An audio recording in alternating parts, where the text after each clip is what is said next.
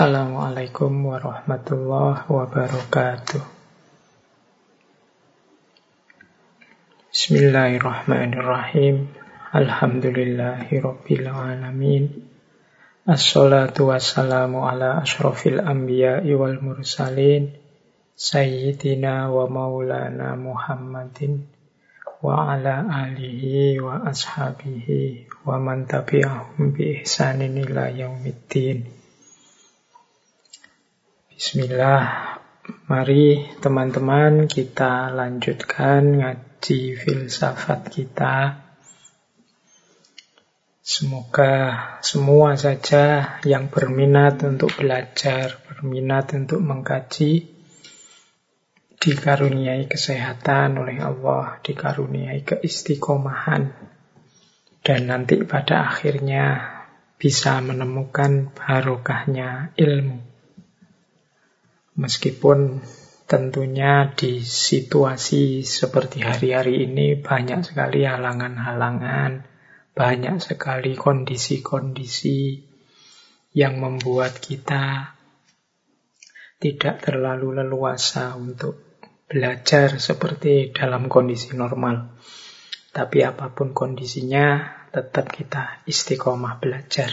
Meskipun hanya mendengarkan suara saya, melihat slide-slide saya saja. Yang penting Selalu ada wawasan baru, selalu ada ilmu, selalu ada hikmah yang kita ambil sebagai bekal kita menuju Allah. Ilaihi roji'un. Baik teman-teman, bulan ini ini kita mengambil tema yang agak berbeda dengan biasanya. Biasanya tema-tema yang kita angkat tema-tema yang agak dalam, dan sangat serius. Bulan ini kita mengambil mengkaji novel-novel cinta dan patah hati. Ini mungkin nanti banyak yang bertanya, Pak, apa ndak ada naskah-naskah lain gitu loh Pak yang lebih greget, lebih wow? Iya, ya banyak. Bukan berarti naskah yang kita angkat bulan ini tidak greget, tidak wow. Semua buku, semua naskah, termasuk novel-novel, bahkan komik-komik, menurut saya ya bermanfaat, berguna, dan banyak hikmah yang kita ambil dari sana. Kalau kita fokus pada hikmah dan pelajaran yang bisa kita ambil. Bahkan komik kah, anime kah, apakah. Kalau teman-teman memang serius ingin mengambil hikmah, kita bisa ikrok dari sana. Apalagi novel-novel yang kita angkat bulan ini, itu yang nulis para pujangga besar. Mereka tentunya punya kedalaman berpikir, punya visi, punya wawasan-wawasan yang luar biasa. Dan lebih luar biasa lagi wawasan-wawasan besar itu mereka terjemahkan dalam bentuk novel-novel.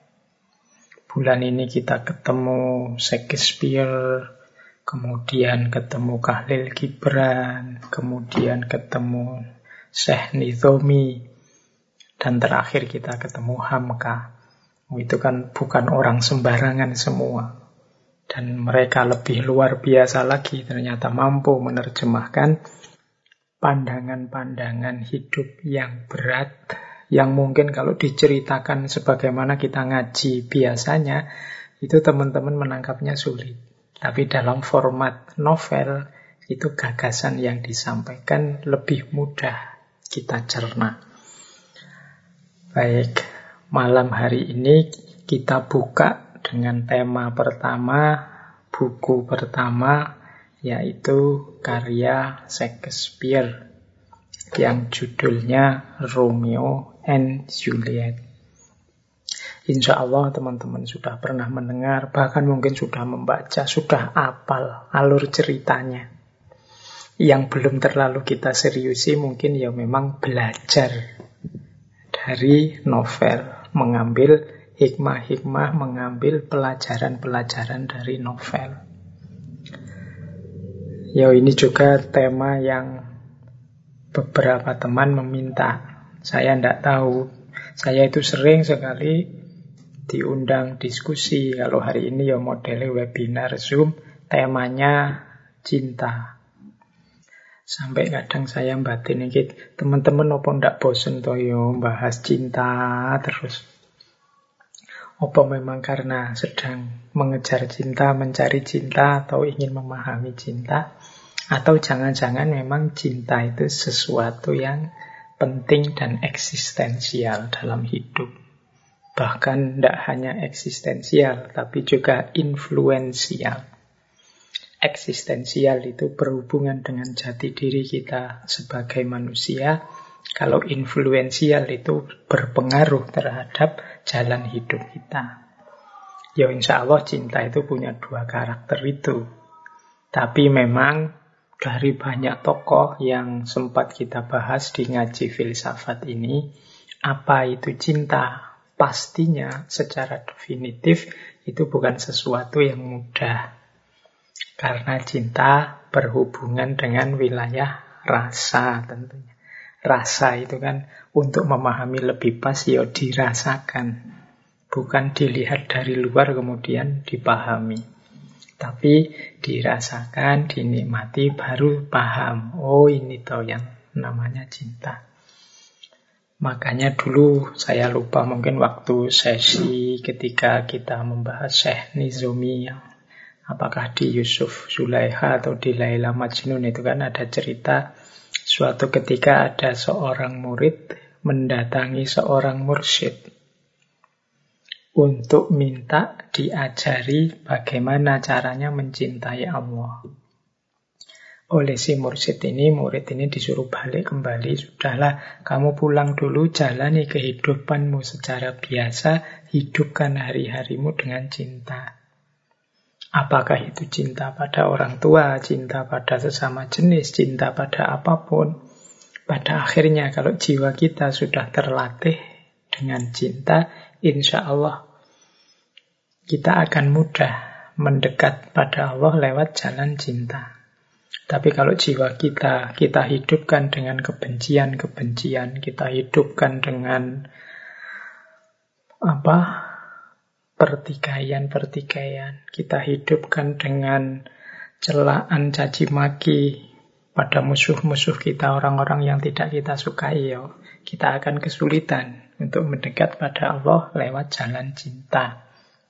Padahal dari banyak sekali konsep-konsep sufistik yang kita bahas, ternyata kuncinya untuk dekat pada Allah itu ya jalan paling luhur namanya jalan cinta.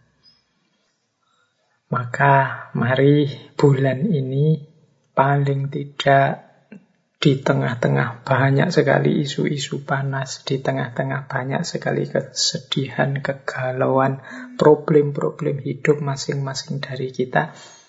Mari kita istirahat sebentar, kita renungi apakah kita sudah mewarnai hidup kita ini dengan cinta dan kasih sayang, ataukah mungkin hidup kita beberapa waktu belakangan ini cenderung panas, cenderung berisi kebencian-kebencian, cenderung isinya hanya kompetisi, persaingan, menang kalah. Baik itu kompetisi-kompetisi serius di ranah politik, sosial, budaya, maupun kompetisi-kompetisi artifisial. Seperti kompetisi mencari uang, kompetisi dalam banyak-banyakan viral, banyak-banyakan yang nonton video kita di YouTube dan lain sebagainya. Jadi jiwa kita terus kemerungsung. Kemerungsung itu bahasa Jawa, kemerungsung itu seperti terburu-buru. Jadi maka kita manfaatkan ya. Kata orang bulan Februari itu bulannya cinta. Kalau menurut saya ya kalau bisa setiap bulan itu bulannya cinta. Baik, nanti yo saya tidak akan cerita detail isinya novel teman-teman. Yo bacalah sendiri ya, biar tidak manja. Kita akan mengambil pelajaran-pelajaran dari novel-novel orang-orang besar tadi, khususnya yang berhubungan dengan cinta. Baik, uh, novel yang kita bahas malam hari ini judulnya Romeo and Juliet, karya pujangga besar dari barat, yaitu William Shakespeare. Shakespeare ini nanti pada saatnya mungkin kita bahas di ngaji filsafat secara khusus. Mungkin nanti ada bulan entah kapan yang para pujangga lagi kita angkat salah satunya Shakespeare. Maka malam ini saya tidak sibuk dulu tentang siapa beliau, apa keistimewaan beliau, dan lain-lain. Kita jujuk saja langsung masuk ke buku, ke novel Romeo and Juliet ini. Baik, pelajaran yang kita ambil terutama malam hari ini adalah pelajaran tentang cintanya anak-anak muda. Jadi seperti sering saya sampaikan, cinta itu kan fitrah yang dianugerahkan oleh Allah kepada manusia. Kalau saya bicara cinta, biasanya pertama-tama fitrah cinta itu kita tujukan bayangan kita adalah cinta-cintaan antara anak muda yang sudah cukup umur. Biasanya di awal-awal usia remaja itu mulai muncul rasa ketertarikan pada lawan jenis. Dasarnya biasanya fisik. Biasanya. Jadi kalau teman-teman belajar uh, tipe-tipe cinta itu kan di kesempatan yang berbeda pernah saya sampaikan jenisnya cinta itu ada enam. Ada, kalau pakai istilah Yunani ya, ini menggunakan terminologi Yunani, ada eros, ada mania, ada ludus ada storge, ada agape, ada pragma. Eros itu physical love. Cinta yang dasarnya adalah ketertarikan fisik. Ketertarikan fisik itu tidak harus diterjemahkan kita tertarik karena dia cantik atau kita tertarik karena dia ganteng. Entah apanya, dari apanya kita tertarik, tapi yo arahnya ke fisiknya. Jadi tampilannya.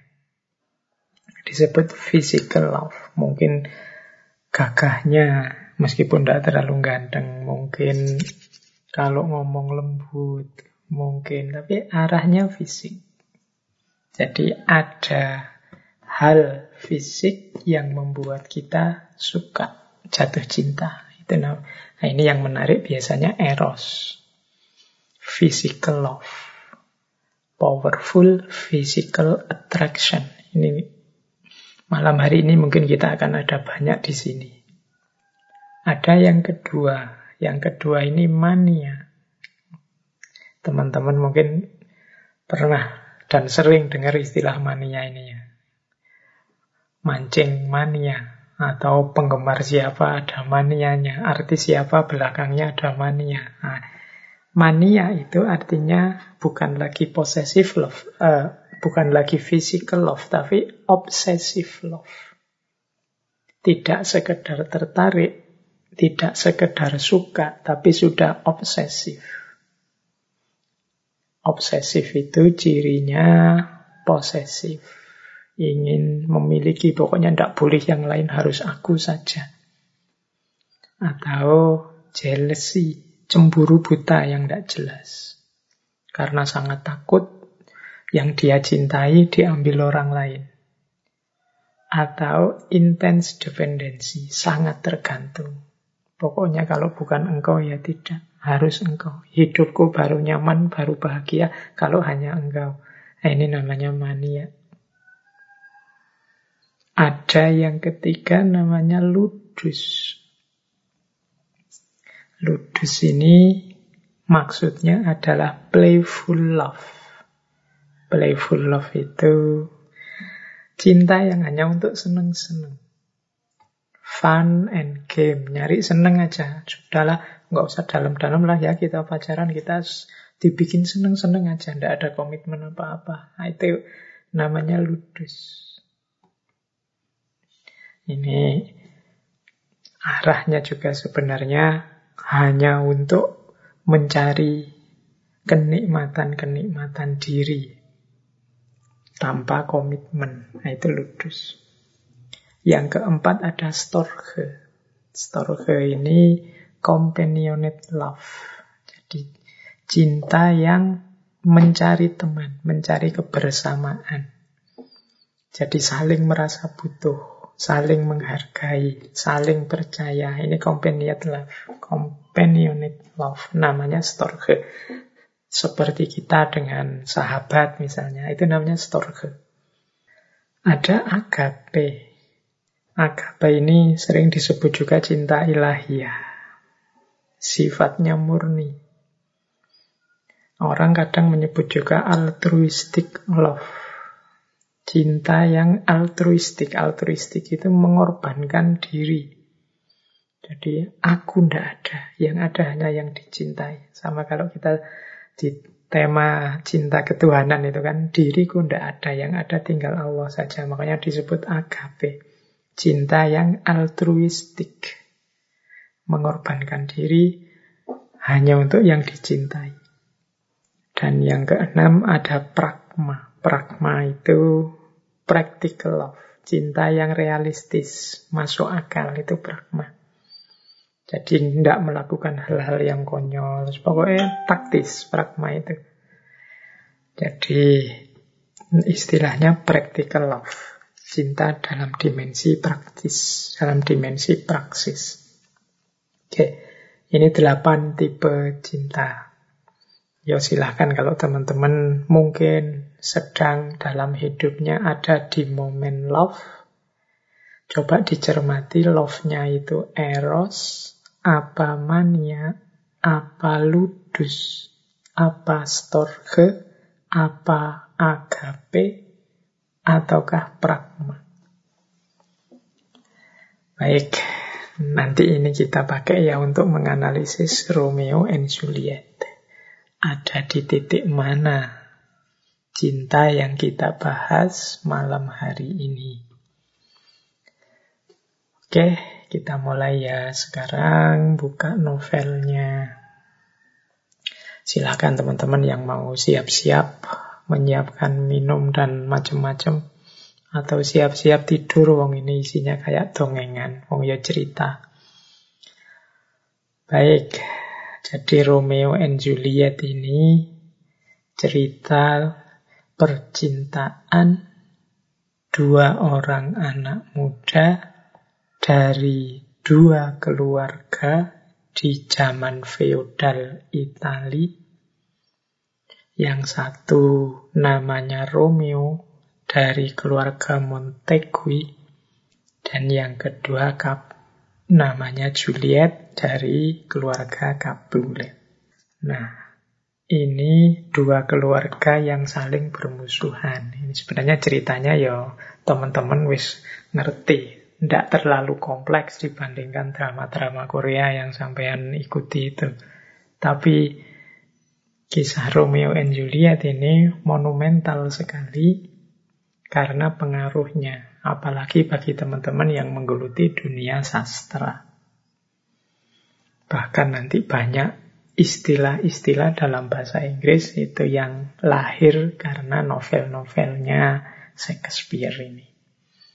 Jadi dua anak muda yang saling jatuh cinta dari dua keluarga yang bertentangan, ya tentu saja nanti diwarnai tragedi-tragedi diwarnai konflik-konflik permusuhan yang asalnya ya permusuhan dua keluarga tadi.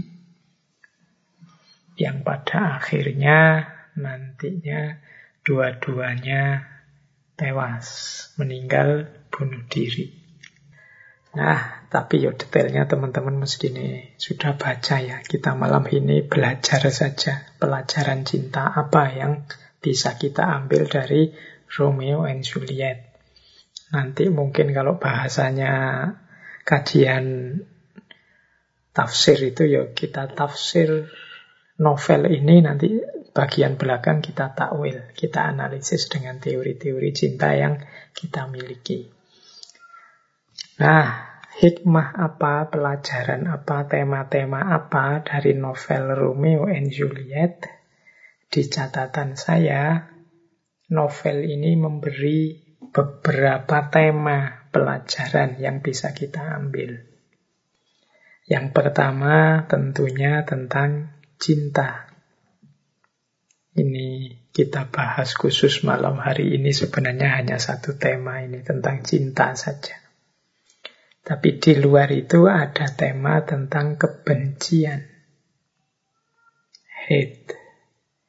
Di luar itu juga ada tema sebenarnya di novel itu tentang takdir. Jadi termasuk nanti tewasnya dua orang ini, itu sebenarnya cita-citanya tidak ingin meninggal berdua. Cuma ya takdirnya menyeret mereka meninggal berdua. Ketika Romeo dijauhkan dari Juliet karena Romeo secara tidak sengaja membunuh sepupunya Juliet, Romeo kan diasingkan. Dan Juliet mau dinikahkan secara paksa.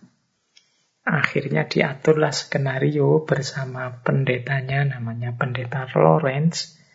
Gimana caranya agar dua orang anak muda ini bisa bebas dari kungkungan keluarganya. Akhirnya diatur skenario Juliet meminum racun yang membuatnya seperti orang meninggal sementara.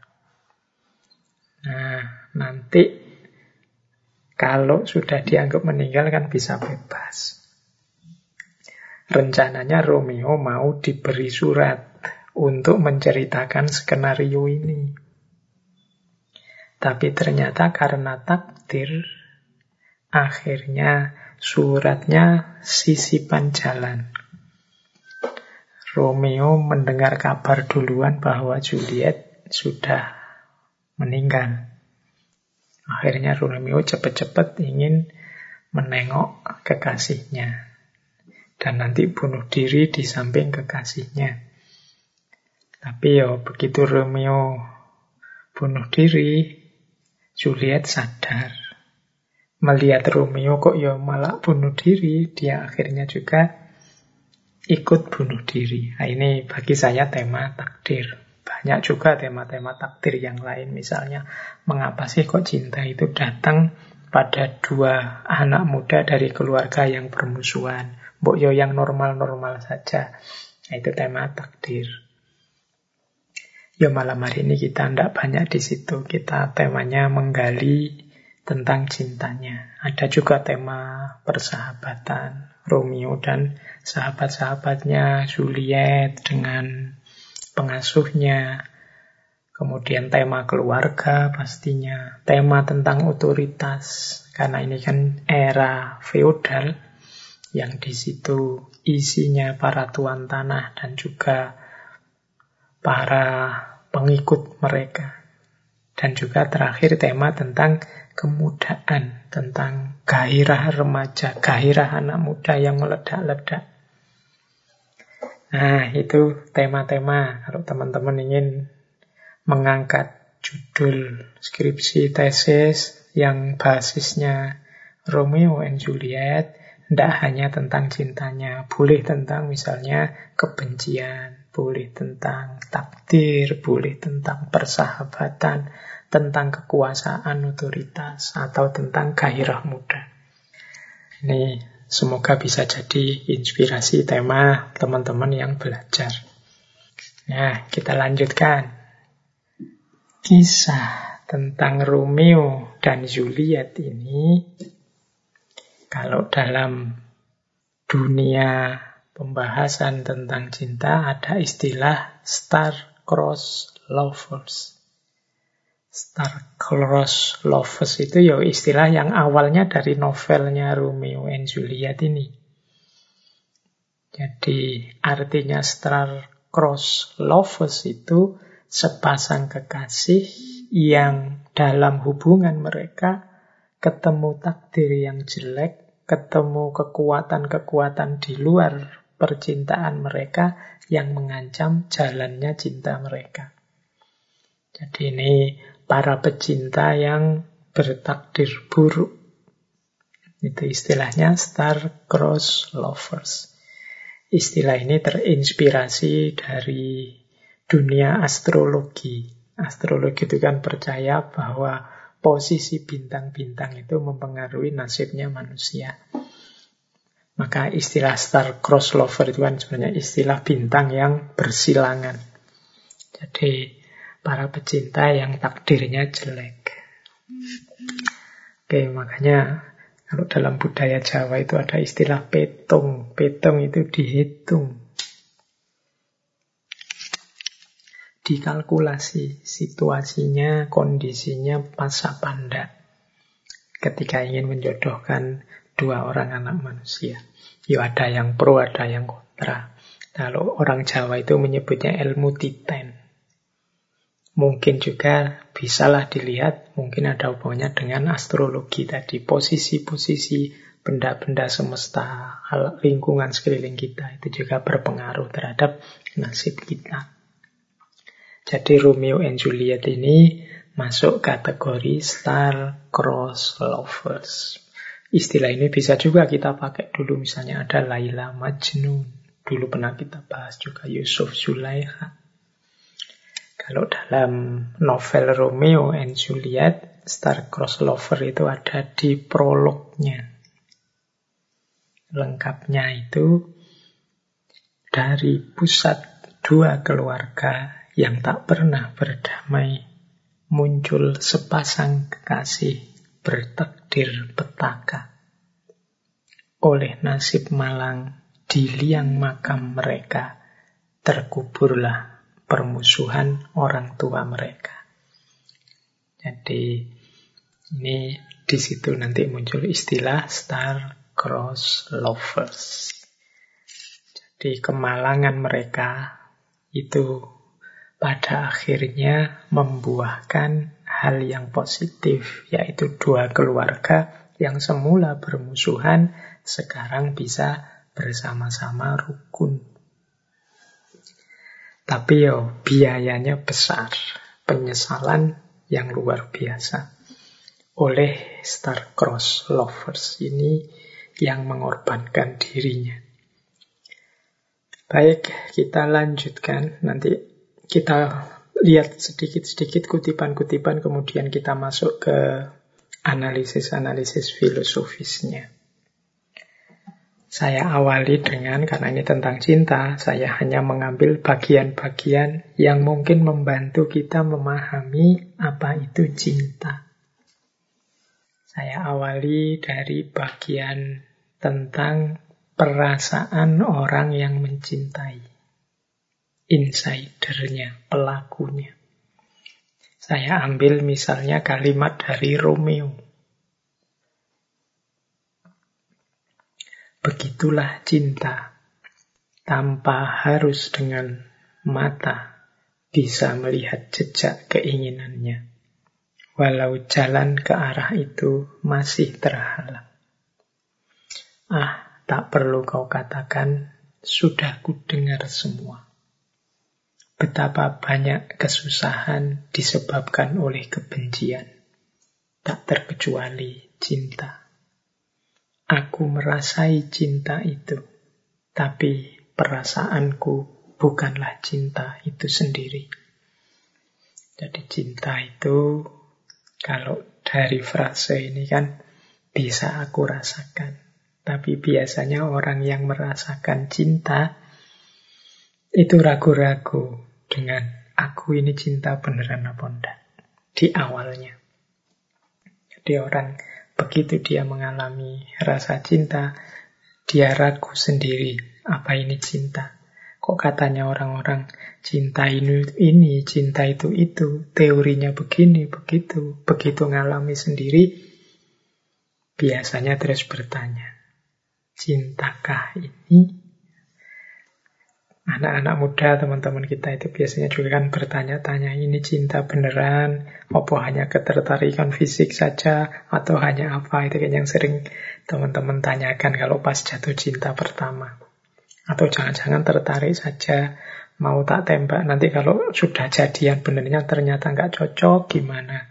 Ini rasa sementara, apa rasa selamanya mendalam, itu biasanya yang kita rasakan itu. Aku merasai cinta itu, tapi perasaanku bukanlah cinta itu sendiri. Ini kata-katanya Romeo di awal novel. Oke, ya di antara lain pelajaran kita malam hari ini ya kita pahami diri kita. Mungkin besok kita punya anak, punya putra yang jatuh cinta, kita bisa membaca gejala jiwa yang mereka rasakan. Nah, cinta adalah berat dan ringan, terang dan gelap, panas dan dingin, sakit dan senang, terbangun dan terjaga. Cinta adalah semuanya, kecuali apa arti dia yang sesungguhnya. Nah, ini menegaskan banyak sekali teori-teori yang lain, konsep-konsep dari ribuan tokoh tentang cinta. Tapi pastinya apa? Susah. Kalau definisinya cinta itu menyenangkan, wong kesedihan juga banyak muncul dari cinta. Kalau definisinya cinta itu sesuatu yang berat, banyak orang gembira ketika mendapat anugerah cinta. Kalau definisinya cinta itu sesuatu yang bercahaya terang, banyak juga alasan cinta tapi membuahkan kegelapan. Cinta kadang menyakitkan, tapi sekaligus juga membahagiakan. Cinta membuat orang pasif, tapi juga mampu membuat orang jadi sangat aktif. Cinta membuat orang sangat bergairah hidup, tapi sebaliknya dia juga bisa membuat orang sangat putus asa. Oh ini kan ada pasangan-pasangan mungkin nyambung dengan tema kita bulan lalu. Semacam yin yang. Maka mendefinisikannya agak sulit. Maka cinta adalah semuanya, kecuali apa arti dia sesungguhnya. Nanti kalau teman-teman mungkin mengalami langsung cinta ini, nikmati saja, ikuti saja jalannya. Itulah cinta sudah. Baik, saya lanjutkan. Itu kan yang merasakan. Kita lanjutkan yang tidak merasakan. Bahasa saya outsider, orang luar. Ini saya ambil dari kalimat-kalimat temannya Romeo. Namanya Mercutio. Mercutio ini nanti yang di babak-babak akhir luka parah tewas dibunuh oleh sepupunya Juliet yang gara-gara itu terus Romeo jadi khilaf membunuh sepupunya Juliet. Ini sahabat setianya Romeo. Ini mengomentari Romeo yang tergila-gila. Ini maka bahasa saya outsider. Kadang-kadang kita posisinya seperti Mercutio ini. Yang tidak jatuh cinta. Jadi yang tidak jatuh cinta mengomentari yang sedang jatuh cinta. Kita akan sering menertawakan teman kita, saudara kita, adik-adik kita yang masih ABG, masih remaja, yang sedang jatuh cinta itu kita tertawakan dia. Kita anggap dia bucin lah, kita anggap dia Kita lupa bahwa itu gejala jiwa, itu fitrahnya manusia untuk jatuh cinta. Coba kita lihat ya kalimat-kalimatnya Merkutio ini. Ini mungkin mirip kita yang menertawakan tadi. Engkau sedang jatuh cinta. Pinjamlah barang sebentar sayap dewa cinta, hingga engkau pun bisa merasa ringan, sanggup bergerak dan menari. Engkau tenggelam dalam cinta, namun asmara membebanimu. Yang sepele jangan diberat-beratkan Romeo. Kalau cinta itu menusukmu, mengapa tidak kau balas dengan tusukan yang setimpal? Bahkan lebih, agar ia tumbang berkalang tanah. Romeo bilang-bilang kepada kami, jika engkau sudah tidak tahan lagi dalam lumpur, kami akan menarikmu dengan tambang dari lumpur cinta yang di dalamnya engkau tenggelam hingga leher. Lalu kita bikin perapian di siang bolong. Maksudku, apa yang kau lakukan itu sama sekali tiada guna. Nah ini Mercury yang komentari Romeo. Alah kamu itu, mungkin bahasanya anak hari ini ya, kamu itu sedang bucin.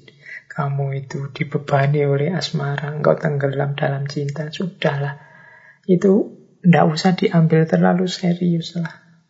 Kalau engkau merasa cinta itu menusukmu, balaslah dengan tusukan yang setimpal. Nah, ini ini kayak kita ya. Orang yang tidak mengalami cinta itu naik komentar enak. Dia tidak merasakan. Walah gitu aja. Walah cuma ditinggal gitu aja. Yang lain banyak lah.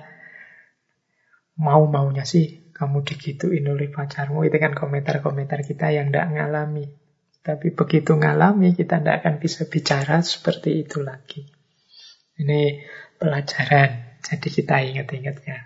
Mungkin entah kapan kita berhadapan dengan saudara kita, teman kita yang sedang jatuh cinta, pahamilah situasi jiwanya. Bandingkan dengan kalau kita sendiri yang jatuh cinta. Jangan seperti yang disampaikan oleh Merkutio ini. Sudahlah, ya sudah kalau mau dinikmati, kamu nikmati saja. Kalau bosan, ditinggal saja. Itu kan bahasa lainnya begitu. Jadi itu pelajaran kedua. Tadi pelajaran pertama, cinta itu memang susah didefinisikan. Pelajaran kedua, orang yang tidak mengalami akan sulit menyelami isi cinta. Baik, kita lanjutkan. Pelajaran ketiga. Ini saya masih setia dengan kalimat-kalimat di novel ya. Nanti kita menganalisis secara filosofis di belakang. Pelajaran ketiga tentang cinta adalah first sight. Jadi pandangan pertama. Biasanya yang paling sulit kita kendalikan dalam cinta itu ketika first sight. Serangan pertama atau pandangan pertama. Begitu tiba-tiba rasa itu muncul, dan jangan lupa rasa ini muncul tidak dalam kontrol kita. Nanti di belakang kita ulas sebentar bagaimana pandangan neurosain tentang ini. Jadi ketika rasa itu muncul di first sight, pandangan pertama, itu momen ketika kita rasanya melayang, gelisah, kehilangan kendali. Begitu rasa itu muncul, kita akan gelisah. Ini momen first momen ketika kita harus waspada. Itu ada kalimat-kalimatnya Romeo. Oh, aura kecantikannya lebih berseri dari sinar obor ini. Di antara kerumunan perempuan, ia tak ubahnya seperti merpati putih yang mengepakkan sayapnya di tengah kawanan gagak. Aku yakin dari sentuhan tangannya akan mengalir rasa kebahagiaan yang sulit terlupakan. Sungguh berdosalah aku apabila tanganku yang kotor ini menyentuh dengan kasar pualam suci ini. Jadi ini di pesta yang secara tidak sengaja Romeo melihat Juliet. Jadi pandangan pertama membuat dia jatuh. Makanya orang pacaran itu disebut jatuh cinta. Awalnya jatuh. Ini nanti yang dikritik oleh Iris Fromm. Mbok yo jangan jatuh cinta. Tapi mendirikan cinta. Bukan falling in love, tapi standing in love. Momen-momen yang perlu kita waspadai adalah momen first sight. Selain tadi komentar orang yang tidak mengalami, kita juga harus waspada dengan first sight. First sight ini bisa berbuah. menggembirakan, bisa juga jadi gerbangnya kesedihan. Jadi dia gerbang kebahagiaan sekaligus gerbang kesedihan dalam cinta itu first sight. Ya kalau diterima Alhamdulillah bahagia nyambung. Kalau tidak nyambung itu kan pahitnya hidup luar biasa. Gerbang kesedihan sekaligus gerbang kebahagiaan. Itu sight dalam cinta. Itu pelajaran ketiga. Pelajaran keempat tentang cinta yang kita ambil itu bahasa saya adalah if it is you. Orang jatuh cinta itu biasanya apa pun yang dilakukan, apa pun kondisi situasi yang dia cintai pasti baik, pasti menawan, pasti pantas. Nah, ini tanda-tanda kalau sudah merasakan itu, ya kemungkinan teman-teman sudah dilanda cinta. Di situ ada kalimatnya Romeo di adegan dalam Romeo and Juliet namanya balcony skin. Adegan ketika Romeo menyusup ke rumahnya Juliet lewat balkon. Kemudian mereka ketemu di terasnya balkon. Namanya balcony skin. Nah itu saya beri ilustrasi contoh ketika di adegan itu saat itu Romeo mendengarkan Juliet ngomong betapa terpesonanya Romeo mendengarkan Juliet bicara. Dia mengucapkan kata-kata. Terus dan teruslah berkata bidadari, sebab malam ini engkau ratu yang terus berseri di hadapanku. Laksana duta kahyangan bersayap mendatangi makhluk yang tak punya daya. Hingga matanya memutih disebabkan takjub tak tertanggungkan. Ia jatuh terlentang untuk melihat.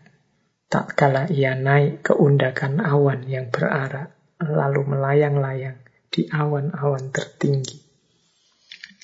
Kalimatnya puitis. Ada teori memang yang menyatakan bahwa orang jatuh cinta itu cenderung menjadi puitis. Silahkan teman-teman ngecek sendiri-sendiri ya. Yang pernah jatuh cinta, itu biasanya kemudian secara otomatis jadi ahli puisi, jadi sastrawan. Kalau nulis kalimat-kalimatnya tertata indah, ada tesis seperti itu. Coba aja dicek. Apa benar situasinya begitu. Nah, ini ciri cinta yang kesekian adalah if it is you. Apa pun dari yang dicintai, kalau sedang jatuh cinta itu kelihatannya indah, baik, pantas, bagus. Hmm, jadi silahkan. Ini ciri yang kesekian dari cinta. Kita lanjutkan ke pelajaran selanjutnya sebelum kita analisis. Apalagi cirinya cinta adalah whatever you are. Kalau tadi apa pun yang dilakukan oleh pecinta kelihatannya pantas, kalau ini cirinya adalah apa pun situasinya, siapa pun dirimu, aku akan terima. Kali ini saya ambil dari kalimatnya Juliet. Ini kalimat ini terkenal sekali kalau teman-teman sering menggunakan frase apalah arti sebuah nama, itu diambil dari sini. Jadi Juliet ini mengeluh ketika bertemu Romeo karena dia tahu ini dari keluarga yang berlawanan, dari keluarga yang bermusuhan. Tidak akan mulus cerita kita ini. Maka dia bilang begini, Oh Romeo, Romeo, mengapa engkau Romeo? Jangan akui keturunanmu dan namamu. Dan aku bukan lagi seorang Capulet. Dengan begitu, engkau bisa menjadi kekasihku. Hanya namamu yang menjadi musuhku. Tetapi engkau tetap dirimu sendiri di mataku. Bukan Montekui. Apa itu Montekui? Ia bukan tangan, bukan kaki, bukan lengan, bukan mata, atau apa pun dari tubuh seseorang. Jadilah nama yang lain. Apalah arti sebuah nama?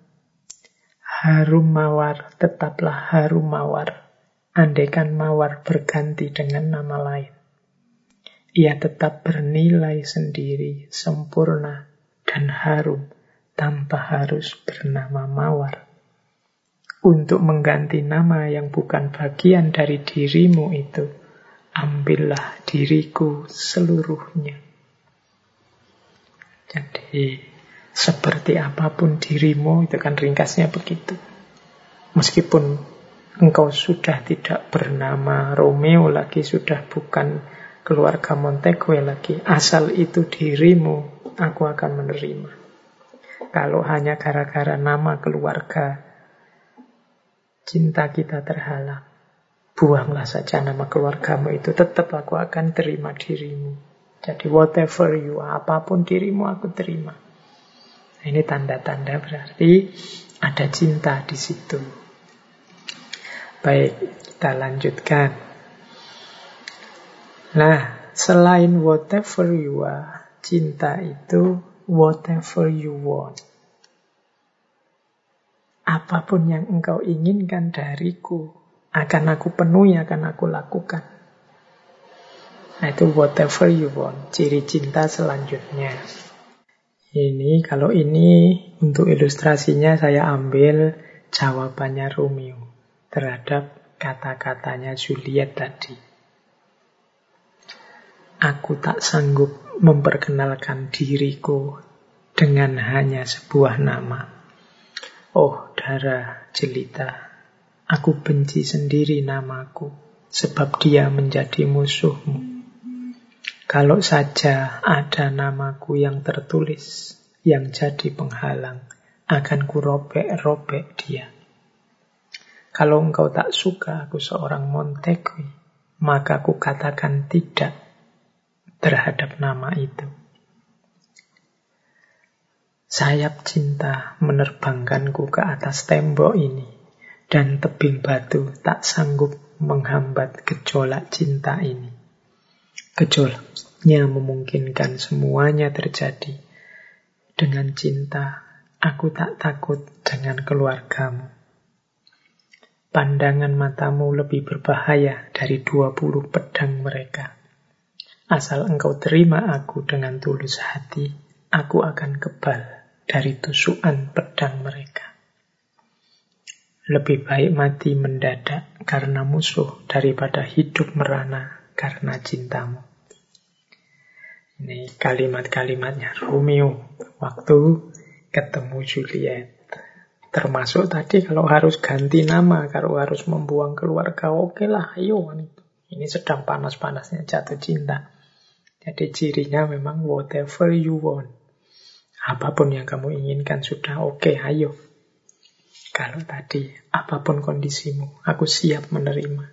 Sebelumnya, kalau itu engkau, apa pun kelihatan bagus, kelihatan indah, itu mesti cirinya cinta. Dan ada juga ciri yaitu everlasting. Everlasting itu rasanya orang yang sedang jatuh cinta itu cintaku ini akan sepanjang zaman sampai akhir tidak akan berubah. Tidak mungkin aku tidak mencintaimu itu tidak mungkin. Ini ketika sedang panas-panasnya jatuh cinta ya, ada rasa everlasting. Aku tidak membayangkan hidup kalau tidak ada dirimu. Nah ini ada kesan everlasting. Ya meskipun nanti kalau sudah jalan beneran mungkin ada perubahan-perubahan rasa nanti saya jelaskan di belakang. Tapi ketika jatuh cinta ini sedang muncul everlasting. Pokoknya cinta adalah segalanya. Kesetiaanku padamu tak terbatas laksana lautan lepas. cintaku sedalam-dalamnya samudera. Semakin dalam cinta yang kucurahkan padamu, semakin melimpah cinta yang kau berikan padaku. Kita berdua selamanya. Fajar menyingsing, aku ingin engkau pergi, tapi aku bagaikan bocah yang setengah hati melepas burung kesayangannya. Aku hanya melepasmu sesaat, lalu merenggutmu kembali dengan seutas tali. Ini diucapkan oleh Juliet habis Romeo apel terus Romeo ingin pulang.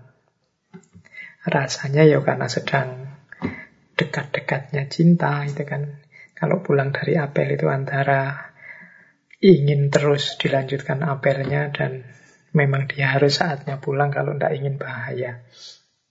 Jadi Fajar menyingsing, aku ingin engkau pergi tapi aku bagaikan bocah yang setengah hati melepaskan burung kesayangannya.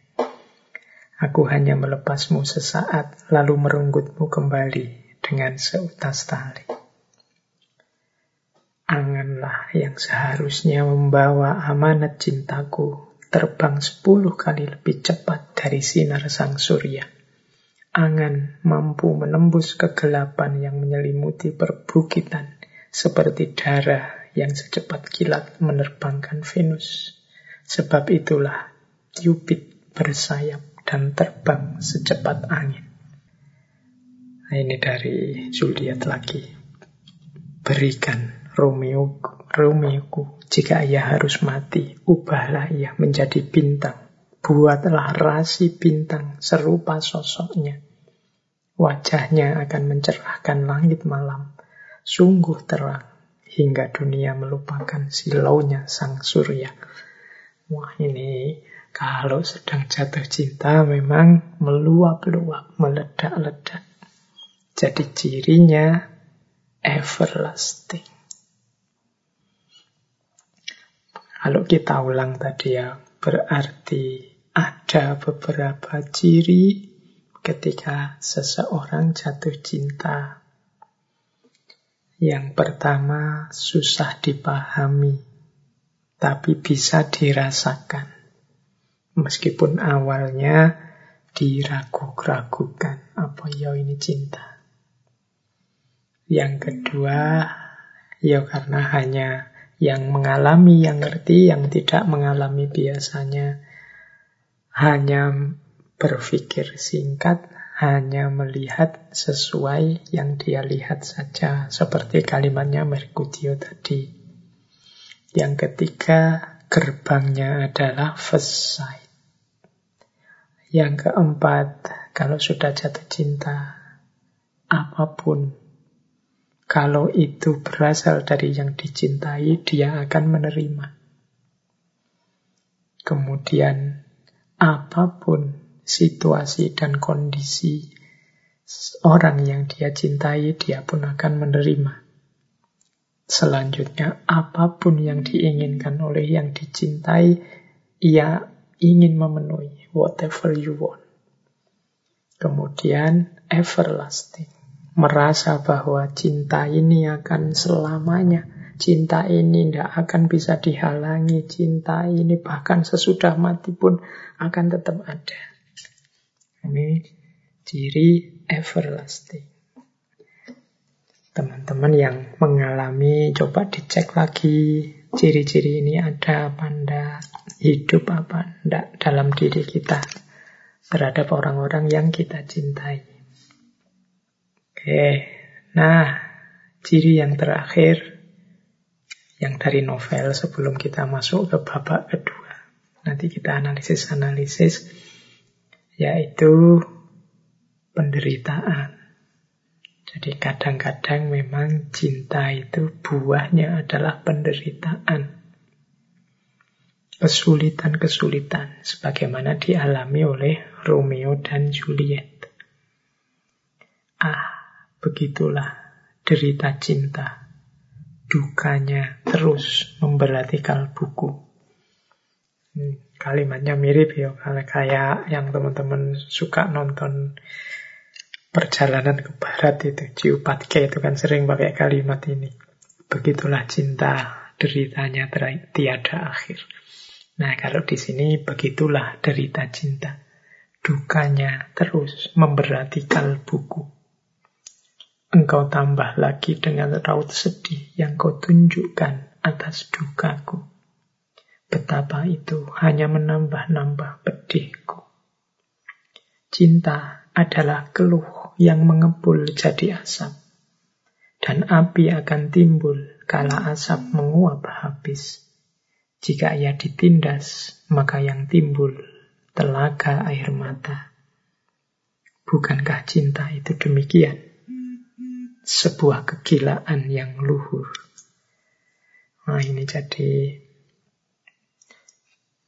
harus kita terima bahwa seperti saya sampaikan tadi, di balik segala kegembiraan, keceriaan, keterpesonaan dalam cinta, tepat di baliknya ada penderitaan, penderitaan. Ini kalau kita tidak siap menghadapinya, ya kita siap-siap kehilangan cinta. Jika ia ditindas, maka yang timbul telaga air mata. Jadi orang yang saling mencintai itu ya harus siap dengan air mata. Karena cinta tidak selalu membuahkan senyuman, tapi tak jarang membutuhkan air mata. Baik, itu tadi ya ciri-cirinya cinta. Setelah ini kita sudah membahas beberapa isu tentang cinta. Sebenarnya ya temanya banyak seperti saya bilang tadi ada tema kebencian, ada tema kemudaan, ada tema-tema yang lain. Tapi kita batasi tentang cinta saja sebagaimana temanya. Selain kutipan-kutipan tadi, ada beberapa quote yang menurut saya menarik dari novel Romeo and Juliet ini tentang cinta. Silahkan nanti teman-teman menghayati. Misalnya, kebencian memberimu dunia, tetapi cinta memberimu surga. Hari ini kan kita banyak sekali berbenturan dengan aura-aura kebencian. Kita sering sekali ketemu dengan vibrasi-vibrasi permusuhan. Mungkin lewat HP kita, mungkin lewat orang-orang sekeliling kita. Maka sebagai katalisnya, sebagai katalisisnya, marilah kita hidupkan cinta. Mungkin dengan kebencian kita bisa mewarnai dunia. Tapi yang memberi kita surga adalah cinta. Apakah itu cinta?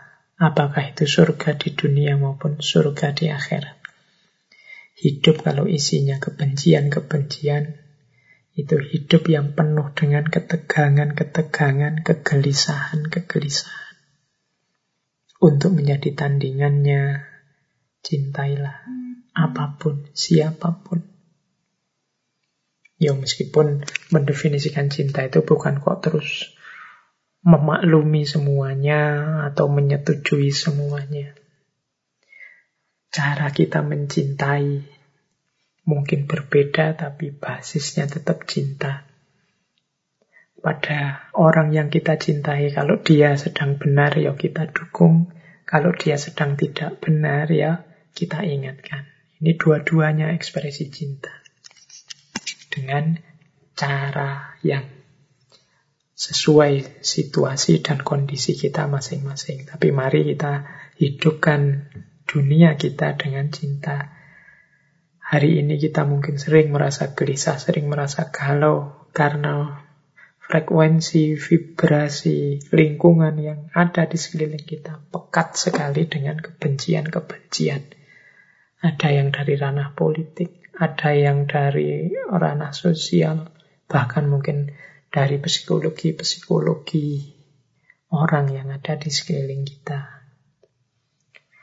Kemudian ada juga quotes dari Romeo and Juliet, jangan berikan cintamu kepada seseorang yang tak bisa menghargainya. Ini kalimat ini harus didefinisikan dengan hati-hati. Orang yang tidak menghargai cinta itu orang yang berkarakter cuek, tidak peduli, tidak ambil pusing terhadap apa pun. Kebaikan atau keburukan diberikan orang, dia tidak ambil peduli. Ini cuek. Orang cuek itu susah untuk menghargai. Atau yang kedua, orang yang dalam dirinya penuh kebencian-kebencian, seperti yang dijelaskan tadi. Nah ini kalimat jangan berikan cintamu ini Jangan lakukan hal-hal yang sia-sia. Ngapain kau capek-capek menunjukkan cintamu pada orang yang tidak peduli? Masih sangat banyak orang yang mau menerima cintamu. Karena kadang-kadang kita niatnya baik, ingin melakukan sesuatu yang memperbaiki, tapi karena orangnya tidak peduli, sudah terlanjur menganggap kita ini jelek atau buruk, kebaikan apa pun yang kita ungkapkan, tidak dia ambil peduli, tidak dia hitung, maka ya sudah. Wong orangnya tidak mau dicintai. Yang keempat, kalau ini sindirannya pendeta Lawrence pada Romeo. Cinta anak muda tidak benar-benar terletak dalam hati mereka, namun di mata mereka. Jadi ini sindiran bahwa yang muda-muda, saya tidak tahu saya ini masuk muda apa sudah tua. Neng ya rambut saya sudah banyak yang putih, hitungannya ya sudah agak tua. Teman-teman yang dengerin ngaji ini mungkin 90% masih muda-muda. Hati-hati maksudnya nasihat ini dengan tipuan mata kita. Jadi anak-anak muda itu mudah sekali terpengaruh oleh matanya. Lihat orang seperti apa, lihat lawan jenis melakukan apa, lihat apa itu kan dari mata. Biasanya ya definisinya cinta orang sering menyebut dari mata turun ke hati. Kalau hari ini kita tidak sempat menurunkan ke hati karena mata kita sibuk macam-macam wis yang dilihat tidak karu-karuan hari ini. Masuk ke hati itu kan berarti mendalam. Hari ini kita susah mendalam karena dunia sosial dan media sosial sering menggiring kita untuk dangkal. Berhenti di mata saja, kelihatannya saja. Pencitraan-pencitraan, itu kan kelihatannya saja. Oke, ada quotes lagi, setiap orang memiliki takdirnya. Semakin mereka menghindarinya, semakin dalam kesulitan. Jadi ini memberi pelajaran pada kita bahwa hidup ini ada rumusnya. Ada Tuhan dengan ketetapan-ketetapannya. Maka kita jangan nabrak ketetapan-ketetapannya Tuhan. Jadi betapapun kita ini bukan makhluk yang jalan sendiri tanpa ada yang mengatur, ada yang menata. Kita sudah punya alur kita sendiri. Kadang-kadang kita mati-matian untuk menghindari A, justru kita terjatuh pada A. Itulah logikanya hidup. Maka siaplah menerima apa pun ketetapan Tuhan pada dirimu. Meskipun yang engkau lakukan yang mestinya tetap yang positif-positif, yang baik-baik. Sisanya pasrahkan saja pada Tuhan. Yaitu beberapa quotes dari Romeo and Juliet sebenarnya ya masih banyak yang bisa kita ambil nih ya ndak mungkin saya bahas semua karena kita ambil utama-utamanya saja kemudian mari kita uraikan, kita cari rahasia di balik novel Romeo and Juliet ini. Oke, baik. Anggap saja babak pertama kajian kita malam hari ini sudah. Ini masih kita melakukan pembacaan-pembacaan letter luck atas naskah Romeo and Juliet dalam hal cinta. Sekarang mari kita analisis cinta yang diungkapkan oleh Shakespeare dalam Romeo and Juliet. Mari kita pahami kok cinta jenis itu ya yang diceritakan oleh Shakespeare dalam Romeo and Juliet. Kalau teman-teman tadi setback tadi ke awal-awal ketika saya menjelaskan jenis-jenis cinta, rasanya cinta Romeo and Juliet ini lebih dekat pada eros, mania, atau mungkin juga ada sedikit nuansa altruistiknya. Tapi yang kuat memang eros dan mania. Jadi cinta yang dasarnya adalah physical love dan obsessive love. Tapi bukan berarti ini tidak penting. Ini gejala kalau bahasa agama gejala fitri, fitroh dalam hidup kita. Cinta pada lawan jenis itu naluriah. Tinggal kita mengaturnya. Nah sekarang kita belajar itu ya. Mari kita baca sekarang lebih dalam. Kita lihat dulu mengapa kok ceritanya jadi seperti itu.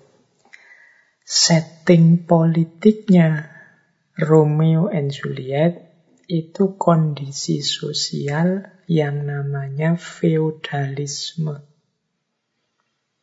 Jadi feudalisme itu satu struktur sosial di mana ada empat kunci variabel sosial di tengah masyarakat yang sifatnya hierarkis.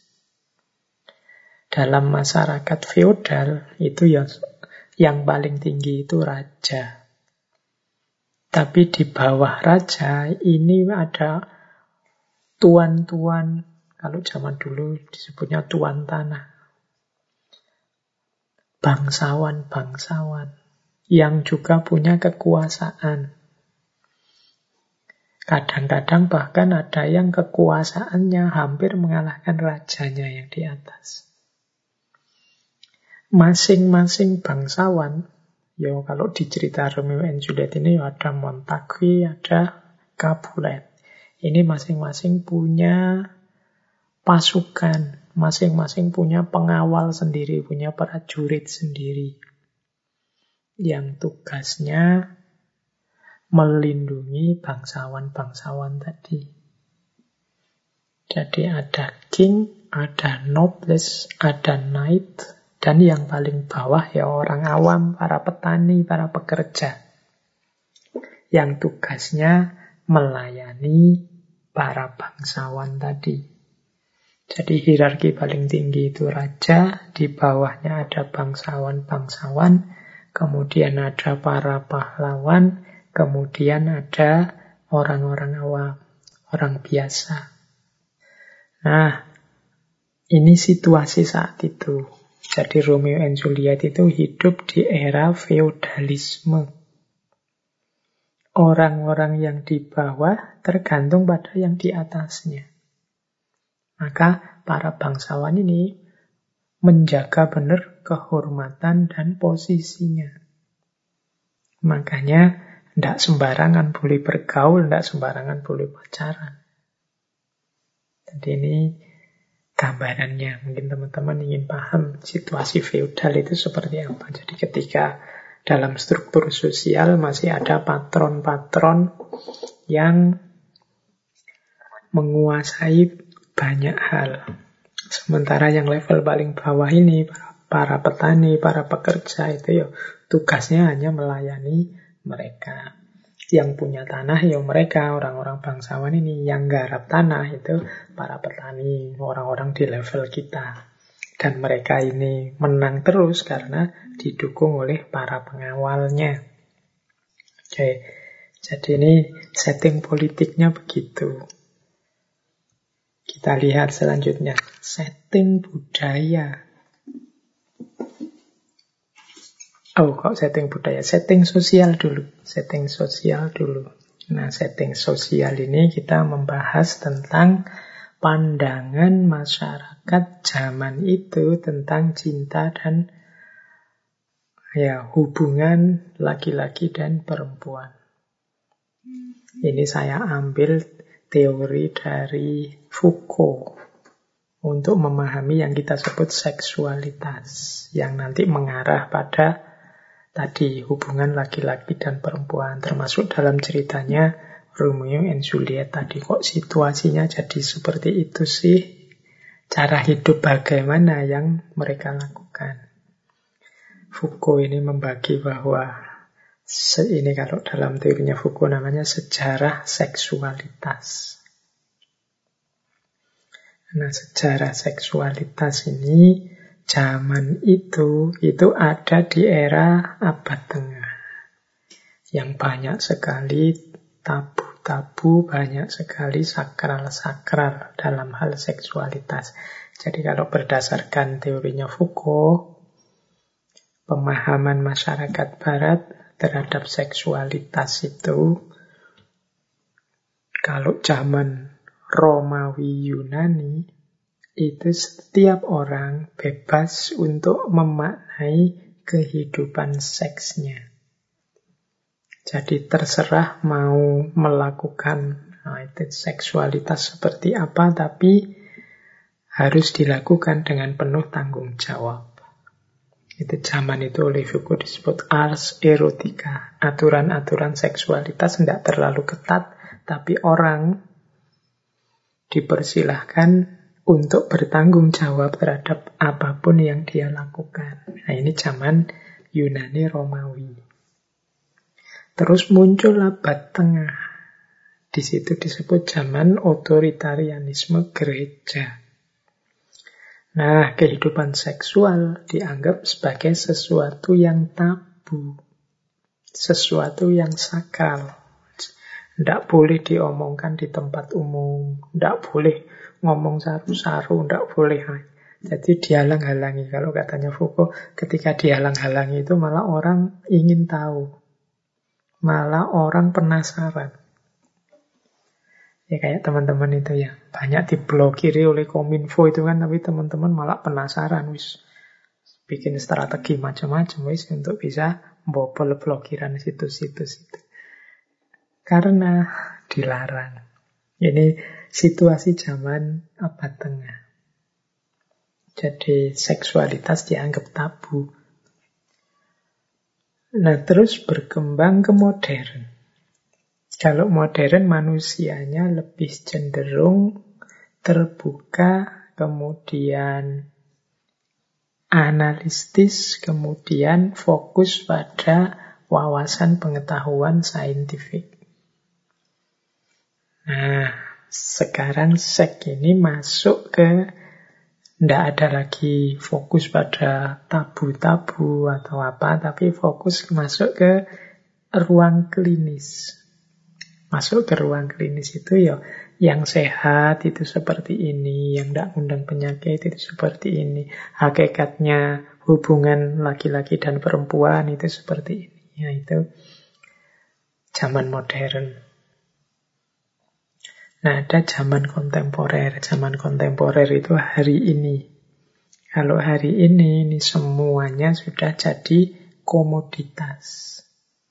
Jadi kuncinya ada di para pemilik modal. Apa-apa yang penting menghasilkan uang. Maka mana yang bisa menghasilkan uang, mana yang bisa viral, termasuk mungkin nabrak tabu-tabu seksual tadi tidak masalah kalau hari ini yang penting untung. Nah, ini logikanya kapitalis. Ini analisisnya Foucault ya. Nah, zamannya Romeo and Juliet itu era kedua tadi ketika hubungan laki-laki dan perempuan itu lebih fokus pada sakralitasnya. Tabu diomongkan terbuka. Jadi jangan ngomong sembarangan tentang saksek-saksek, nggak boleh. Nah, itu zaman itu. Itulah sehingga yo dua orang anak ini tidak berani macam-macam nabrak tabu-tabu tadi. Makanya cintanya jadi sangat menderita. Oke, itu setting sosialnya. Jadi secara politik, cerita Romeo and Juliet ini settingnya adalah feudalisme. Kalau secara sosial, settingnya ada di era otoritarianisme. Baik, ini untuk menggambarkan mengapa sih kok ada keluarga sampai segitunya. Tidakkah itu kasihan terhadap dua orang anak yang mencintai ini? Ya ternyata tidak, memang setting sosial politiknya begitu. Kita lihat lagi yang ketiga. Setting budayanya. Dari setting sosial dan politik yang semacam itu muncul sebuah budaya. Saat itu namanya godly love. Godly love ini mungkin kalau diterjemahkan letter luck itu cinta yang luhur, cinta yang santun. Jadi cinta antara Romeo dan Juliet itu jenis godly love.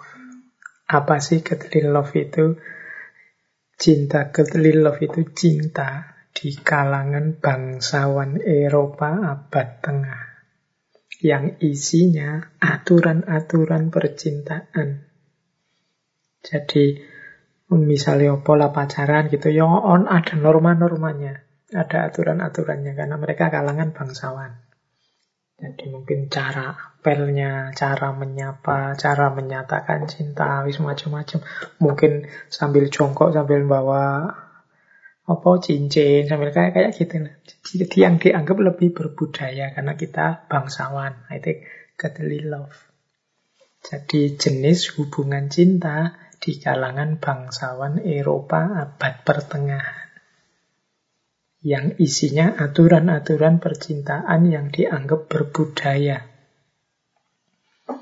Nah, jenis cintanya Romeo dan Juliet itu dikategorikan ke sana.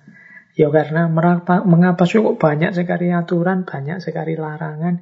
Ya karena mereka bangsawan. Tidak seperti kita, kita kan yang biasa wae ya, cakar seneng ya seneng, kawin ya kawin. Kalau mereka banyak sekali kode-kode etiknya. Itu yang menyusahkan mereka saat itu. Mengapa sih kok ada begitu, kok ada godly love ini? Jadi,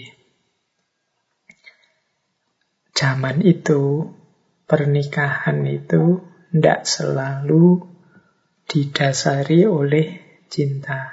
Atau cinta tidak dilihat sebagai unsur vital dalam sebuah pernikahan pernikahan itu sering yo kesepakatan-kesepakatan, kontrak-kontrak antar para bangsawan tadi. Biar mereka jadi semakin kuat.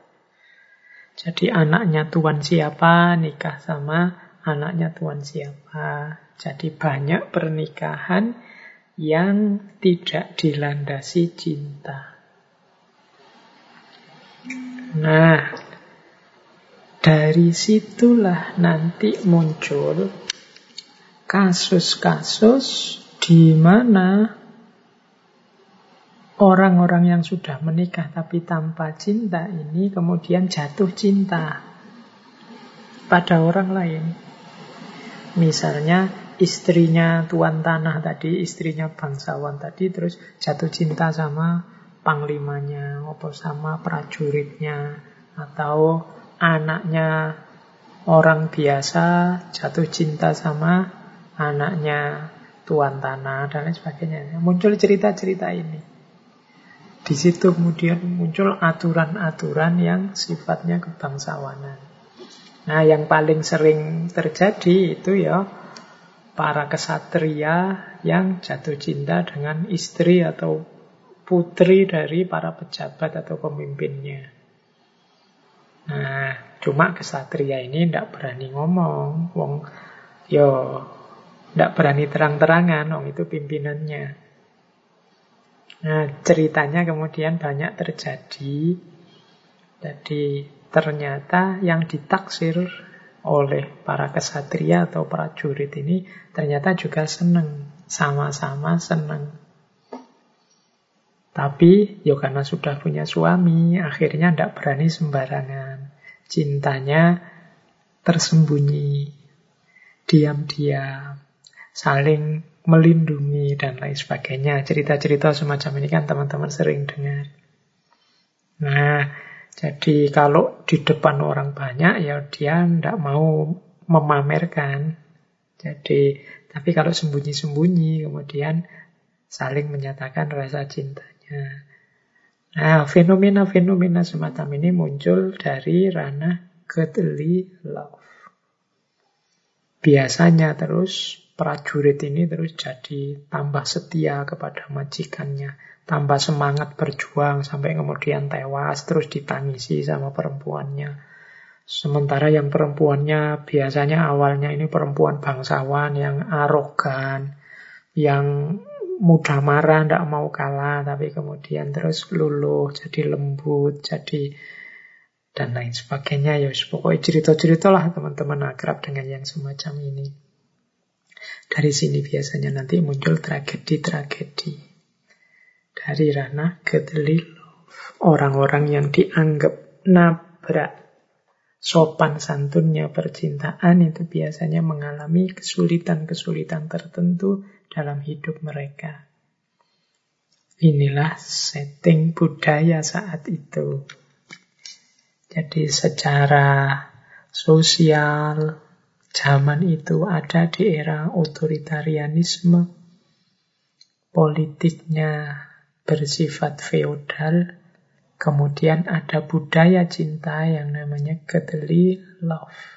Cinta sopan santun percintaan di kalangan bangsawan. Inilah yang menyulitkan nanti. Baik, Kita lanjutkan. Jadi jenisnya godly love. Ada lagi untuk menganalisis percintaan Romeo and Juliet ini yang terjadi dengan Romeo dan Juliet itu sering disebut sebagai divine madness. Divine madness ini cinta yang membuat orang tidak normal, membuat orang tidak seperti orang sewajarnya.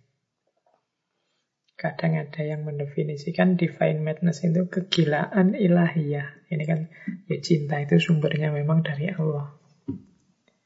Jadi karena mabuk oleh cinta, maka jadilah mereka lupa segalanya. Itu divine madness namanya. Dalam teori divine madness ini ada beberapa jenis divine madness. Antara lain divine madness dalam hal cinta. Bagaimana cinta membuat orang lupa segalanya, membuat orang tidak terkontrol. Jadi berarti ciri cinta Romeo and Juliet tadi selain godly love juga ada divine madness. Jadi kegilaan yang muncul ketika tergila-gila dengan orang yang kita cintai. Sehingga cara berpikir, akal kita seperti macet, tidak jalan. Oke, terus kita lanjutkan. Ini pembacaan-pembacaan terhadap cerita Romeo and Juliet. Semoga teman-teman tidak ngantuk, tidak bosan. Paling tidak ternyata ada beberapa pelajaran yang bisa kita ambil. Ada wawasan-wawasan baru yang bisa kita tampilkan dari Romeo and Juliet selain memang jalan ceritanya yang populer dan luar biasa. Kalau di barat Romeo and Juliet ini yo rutin nanti muncul di teater-teater bahkan di sekolah-sekolah di drama-drama karena memang naskahnya sendiri bentuknya drama. Tadi kita sudah banyak belajar tentang ciri-ciri cinta yang diambil dari Romeo and Juliet. Kemudian kita belajar tentang setting sejarahnya, sosial, politik, budaya. Kemudian kategorinya. Ada godly love, ada divine madness, kegilaan ilahiyah. Karena betapapun cinta itu anugerah dari yang ilahi. Ya bagi teman-teman yang tidak sedang jatuh cinta, atau mungkin bapak ibu yang sudah umurnya banyak, itu mungkin yang dilakukan oleh anak-anak muda ini rasanya kok yo tidak masuk akal atau rasanya kok yo lucu, kok yo aneh-aneh. Pikirannya mungkin belum lengkap dan lain sebagainya. Ya memang itu semacam kegilaan. Tapi bukan sesuatu yang untuk ditertawakan karena itu fitrah. Tinggal memang bagaimana kita menjaga mereka untuk tidak melakukan hal-hal yang tidak seharusnya. Nah, sekarang kita lihat Selain love dan divine madness, cinta Romeo and Juliet ini tadi sudah kita sebut jenisnya adalah physical love. Physical love ini mungkin teman-teman yang yang sudah belajar tasawuf, yang sudah belajar ilmu-ilmu kelas tinggi menganggapnya wah levelnya masih level fisik. Tidak dalam. Tapi ya cinta yang kita alami secara insting dalam kehidupan kita itu pasti ada awalnya physical love. Dasarnya ketertarikan fisik pada lawan jenis itu pasti. Jadi kalau yang tidak ngalami ini sama sekali ya mungkin perlu dicek normal apa anda. Tidak tertarik pak saya dengan lawan jenis wah ada yang perlu dicek lagi. Kok tertariknya hanya fisik saja tuh Pak? Iya, pijakannya tetap itu. Meskipun nanti jangan berhenti di situ. Apalagi cukup merasa dengan itu saja selesai cinta itu. Apa komentarnya Socrates terhadap physical love ini? Ini ada beberapa pandangannya Socrates. Ini diambil dari dialognya Plato jadi menurut Socrates, cinta yang dasarnya physical love itu sifatnya irasional. Ya memang akalnya tidak jalan. Orang sudah mabuk, orang sudah tergila-gila. Cirinya apa?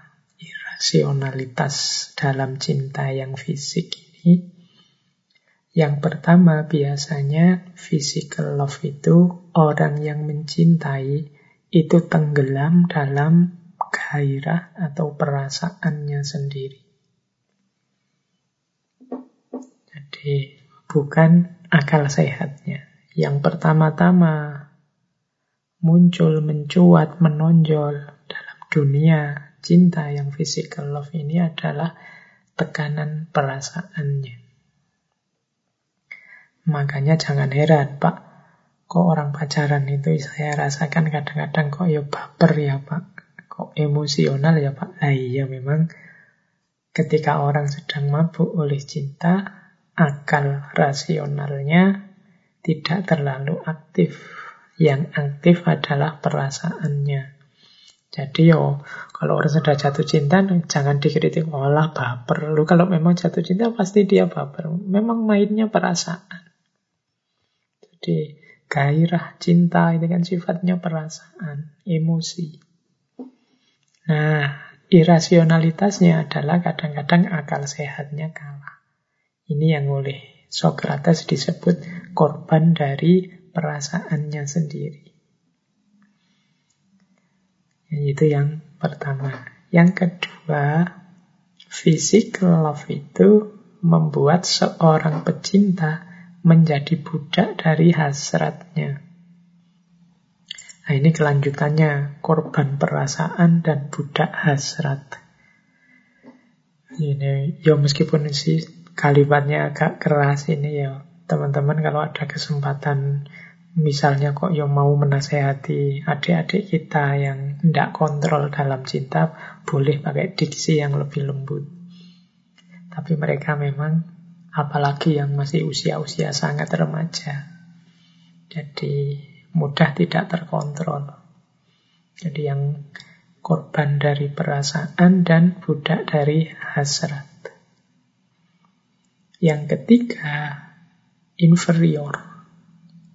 Orang yang mencintai secara irasional itu biasanya patuh tanpa syarat.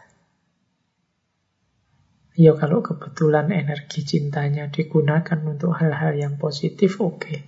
Tapi kadang-kadang patuh Dan menurut ini, kalau untuk hal-hal yang tidak baik dan negatif, apalagi merusak, ini bisa bahaya.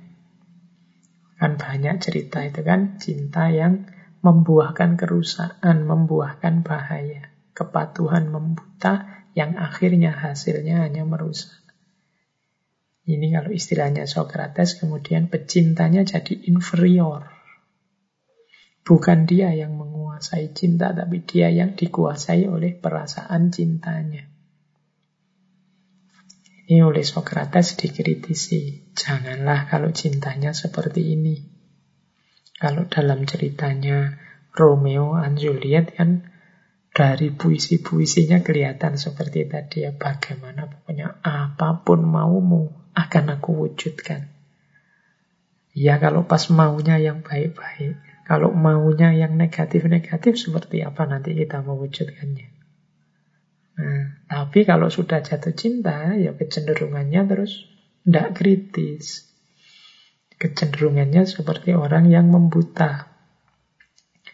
Jadi, mari hati-hati, jangan sampai jatuh pada inferioritas. Yang keempat, cirinya mengapa disebut irasional, sang pecinta menyisihkan segala keinginan untuk mencari kekurangan dari yang dicintainya. Yaitu tadi, makanya di kalimat yang atas tadi kan ada itu kan, apa pun dirimu baik pokoknya, apa pun dirimu pantas pokoknya, apa pun darimu itu cocok pokoknya. Nah ini cinta yang menyisihkan keinginan untuk mencari kekurangan. Cinta yang irasional. Ya kalau kebetulan memang bagus ya. Kalau jelek akan tetap diterima karena para pecinta sering membuta. Ini yang diwanti-wanti oleh Socrates. Mbok yo jangan cinta jenis ini yang dikembangkan. Mbok yo jangan berhenti di sini masuk lebih dalam, masuk lebih dalam, biar tidak sekedar jatuh cinta seperti teorinya Erich Fromm, tapi juga mendirikan cinta. Teman-teman yang sedang jatuh cinta juga begitu. Semoga sering-sering hidup di level sadar bahwa ya ya, aku memang mencintai pacarku itu, tapi bukan berarti yang aku cintai itu benar terus. Kadang-kadang ya salah. Jadi caraku mencintai adalah kalau pas benar ya aku dukung, aku kuatkan. Tapi kalau pas keliru aku ingatkan.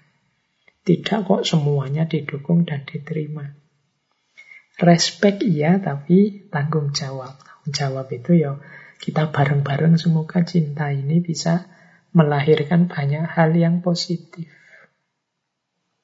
Tidak hal-hal yang negatif. Jangan lupa energi cinta itu luar biasa. Yang sedang mencintai mestinya sadar bahwa kadang-kadang energi cinta itu luar biasa. Hal-hal yang kalau sedang sendirian mungkin tidak ada motif apa-apa, kita males melakukan itu atau jangan-jangan kita tidak mampu. Tapi kalau ada dorongan, ada permintaan, ada keinginan dari yang orang yang kita cintai, itu biasanya kita jadi semangat, kita jadi mampu. Ini yang menurut saya energi yang luar biasa. Maka mumpung oleh Allah dianugerahi cinta, mari kita manage, mari kita tata, mari kita atur agar energi cinta yang meluap-luap itu tidak membuat kita keluar jalur.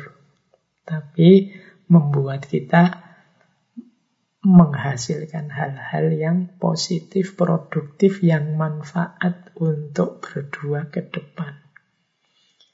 Mungkin apalah, wah semangat ini nanti pasanganmu, orang yang kamu cintai, coba kasih PR-PR yang produktif.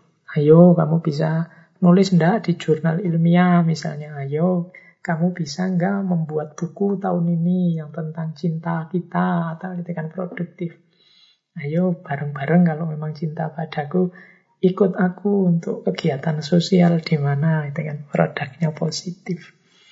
Oke, ya kalian berdua yang ngatur kalau sedang jatuh cinta ya.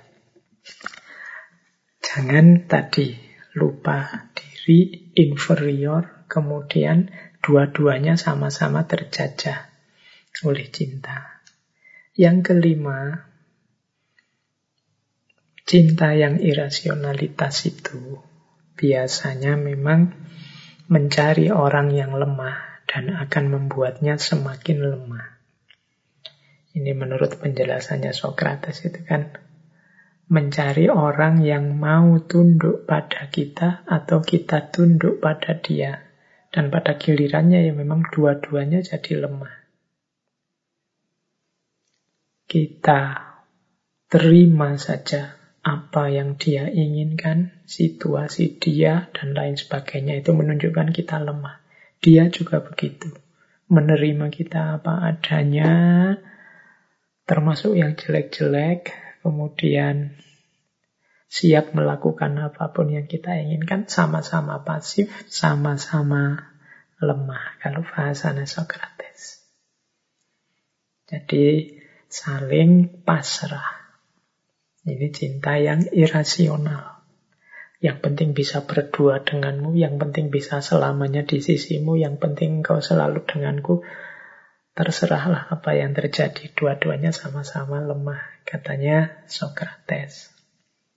Dan yang keenam ini persis yang dialami Romeo and Juliet, dia menyingkirkan semua kebaikan yang lain sahabatnya susah, orang tuanya susah, sanak kerabatnya susah, tapi tidak jadi hitungan. Yang dihitung hanya perasaanku berdua. Ini yang dikritik oleh Socrates. Jadi, ya, cinta pada lawan jenis itu salah satu fitrah, salah satu gerbang kita untuk berketurunan nantinya. Sifatnya fitri, insting, naluriah. Tapi harus kita tata, harus kita atur biar tidak berbalik. Hasilnya malah melemahkan, menyusahkan kita. Jadi kita mendirikan cinta bukan kita yang jatuh dalam cinta. Bukan falling in love tapi standing in love. Seperti di sesi dulu kita jelaskan dari Erich Fromm. Baik, tapi betapapun cerita Romeo and Juliet ini pelajaran berharga bagi kita tentang bagaimana situasi cinta antara dua orang anak muda. Itulah sebenarnya isi batinnya adik-adik kita, saudara-saudara kita yang muda-muda saat sedang jatuh cinta. Oke, kita lanjutkan lagi teman-teman. Tadi saya janjikan sedikit ulasan tentang cinta anak-anak muda ini dari perspektif neuroscience. Bagaimana kondisi otak kita yang sedang mencintai, kok bisa sih orang mencintai itu sampai sebegitunya. Ini ya saya cuma baca-baca saja dari buku-buku tentang neurosains yang berhubungan dengan cinta. Detailnya silahkan dikejar, ditelaah sendiri. Jadi dari perspektif neurosains, cinta itu memang munculnya tidak terkontrol. Jadi kita cinta pada siapa itu biasanya bukan sesuatu yang kita arahkan sendiri.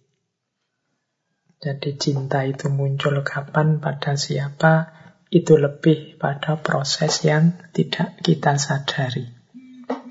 Tiba-tiba saja cinta pada dia, atau baru lihat saat ini, tuh rasanya sudah cinta sekali, senang sekali, suka sekali. Itu sesuatu yang bukan dalam kontrol kita. Kalau dalam kontrol kita mungkin kita milih-milih. Lebih baik jatuh cinta sama temanku yang ini saja deh, ya lebih mudah kemarin. Sudah tiap hari bareng, sudah aneh, tapi tidak. Cinta itu sesuatu yang tidak kita kontrol secara sadar. Nah, ketika seseorang jatuh cinta, membanjirlah hormon-hormon yang berhubungan dengan itu. Ya kalau dalam buku-buku neuroscience itu yang terlibat dalam jatuh cinta ini ada hormon dopamin, ada hormon oksitosin, bahkan estrogen, testosteron itu juga semuanya membanjir. Nah, membanjirnya hormon-hormon ini nanti membuat pusat-pusat berpikir rasional yang ada di kepala ini macet. Jadi amigdala, singguli kortek itu yang isinya untuk sistem siaga atau sistem kekhawatiran, sistem berpikir kritis, itu semuanya macet. Makanya orang yang jatuh cinta, itu kadang-kadang ya yang dilakukan tidak masuk di akal. Kalau dalam situasi normal mungkin dia tidak mau begitu. Tapi ketika sedang jatuh cinta, rasionalitasnya macet sudah. Makanya kadang-kadang teman-teman kita yang sedang jatuh cinta itu membuat kita geleng-geleng kepala. Kok mau-maunya ya begitu? Kok bisa-bisanya ya begitu? Nah itu karena memang pusat rasionalnya macet. Tapi oh, jangan dianggap rendah atau jangan dianggap sepele. Semua orang mengalami itu, tidak apa-apa. Yo kali ini kita yang geleng-geleng, pada saatnya mungkin mereka yang geleng-geleng lihat kita yang sedang jatuh cinta. Tapi saya tidak pernah jatuh cinta kok Pak. Kalau tidak pernah jatuh cinta, hidupmu tidak indah. Ada bagian hidup yang sangat indah namanya cinta. Ketika engkau sedang mencintai sesuatu, maka ya ada beberapa pusat-pusat akal yang rasional ini macet. Termasuk mungkin ya Romeo and Juliet. Bagaimana dia tidak ngerti lagi rasa takut. Sudah Romeo malam-malam nerobos ke kamarnya Juliet. Dia sudah diasingkan tapi tidak peduli balik lagi hanya untuk ketemu Juliet. Juliet sampai mau minum racun itu kan tidak rasional. Biasanya orang itu sayang sama hidupnya secara rasional, tapi karena sudah jatuh cinta, dia nggak kur lagi minum racun pun oke. Okay. Nah, jadi itu secara neuroscience. Membanjirnya hormon-hormon tadi selanjutnya membuat orang yang mencintai itu seperti orang yang mabuk atau orang yang ekstasi. Orang yang mabuk itu kan ya orang setengah-setengah sadar. Tidak ngerti apa yang diomongkan, tidak ngerti apa yang disampaikan. Pokoknya dia sedang membara, dia sedang tenggelam dalam rasa cintanya. Itu karena hormon-hormon tadi membanjir. Ini sering saya jelaskan untuk ilustrasi ketika menjelaskan cinta ilahiyah. Bagaimana para sufi itu yang sudah sebegitunya cinta sama Allah, kadang-kadang kata-katanya, ucapannya itu kok begitu ya ngomongnya. Nanti bagi banyak orang, wah kalau begitu sudah musyrik itu, sudah murtad itu. Nah, ini mungkin bisa kita pahami dari perspektif ini. Jadi kalau orang sudah jatuh cinta itu, ya memang dia sedang asyik tenggelam dalam rasa cintanya sehingga kata-kata tidak terkontrol lagi. Bahkan perbuatan juga mungkin banyak yang dia tidak sadar. Jadi itu cirinya. Nah, selanjutnya ya ini hormon-hormon tadi itu kan membuat orang terus kalau sudah jatuh cinta itu ada semacam kecanduan, ketagihan, lupa terhadap dirinya sendiri. Jadi orang mabuk tadi kan juga begitu. Sampaian minum kopi, itu kan ada kecanduannya ketagihan. Kalau tidak ada kopi, pusing, puyeng. Loh, orang jatuh cinta juga begitu. Jauh sedikit dari yang dicintai, rindunya luar biasa. Rindu itu kan state situasi akal kita mirip. Kayak kita sedang ketagihan tadi. Ingin ketemu. Kalau sudah ketemu ya sudah. Kalau sudah berdua ya sudah. Nah kecanduan tadi, ya kalau kayak kopi, kecanduan kopi yang sudah minum kopi ya sudah. Tapi nanti beberapa saat lagi rindu lagi ingin minum kopi lagi karena ketagihan. Kayak teman-teman yang sudah terlanjur merokok. Itu kan ya nek nggak ngerokok sebentar cangkemnya pahit. Itu kecanduan. Cinta juga begitu. Engkau sedang kecanduan orang yang engkau cintai. Engkau ketagihan orang yang engkau cintai. Maka cinta itu penuh dengan aroma kerinduan. Ingin ketemu terus, ingin berdua terus, asal engkau di sisiku terus, mau apa saja silahkan, permintaanmu apa saja aku penuhi. Nah, ini neuroscience perspektif. Situasi di akal kita, di otak kita itu begitu. Nah, ada teori selanjutnya. Panas-panasnya situasi semacam ini, kecanduan, ketagihan, macetnya pusat-pusat rasional, membanjirnya hormon-hormon itu hot-hotnya, panas-panasnya itu 6 sampai 8 bulan pertama. Jadi ini pokoknya walau di 6 sampai 8 bulan pertama ini jangan disenggol sudah. Ini bisa-bisa mereka seperti Romeo and Juliet, milih mati saja kalau dihalang-halangi.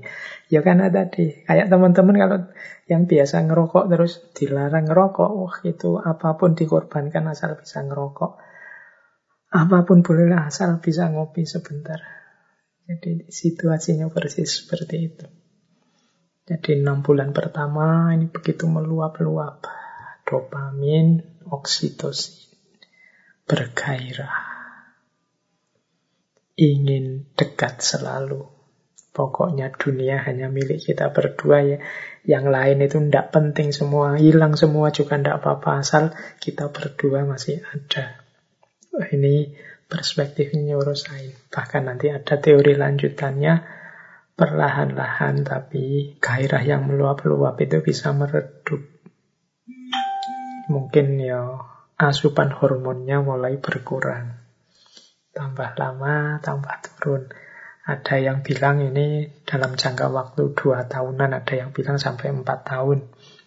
Tapi yang jelas bisa habis.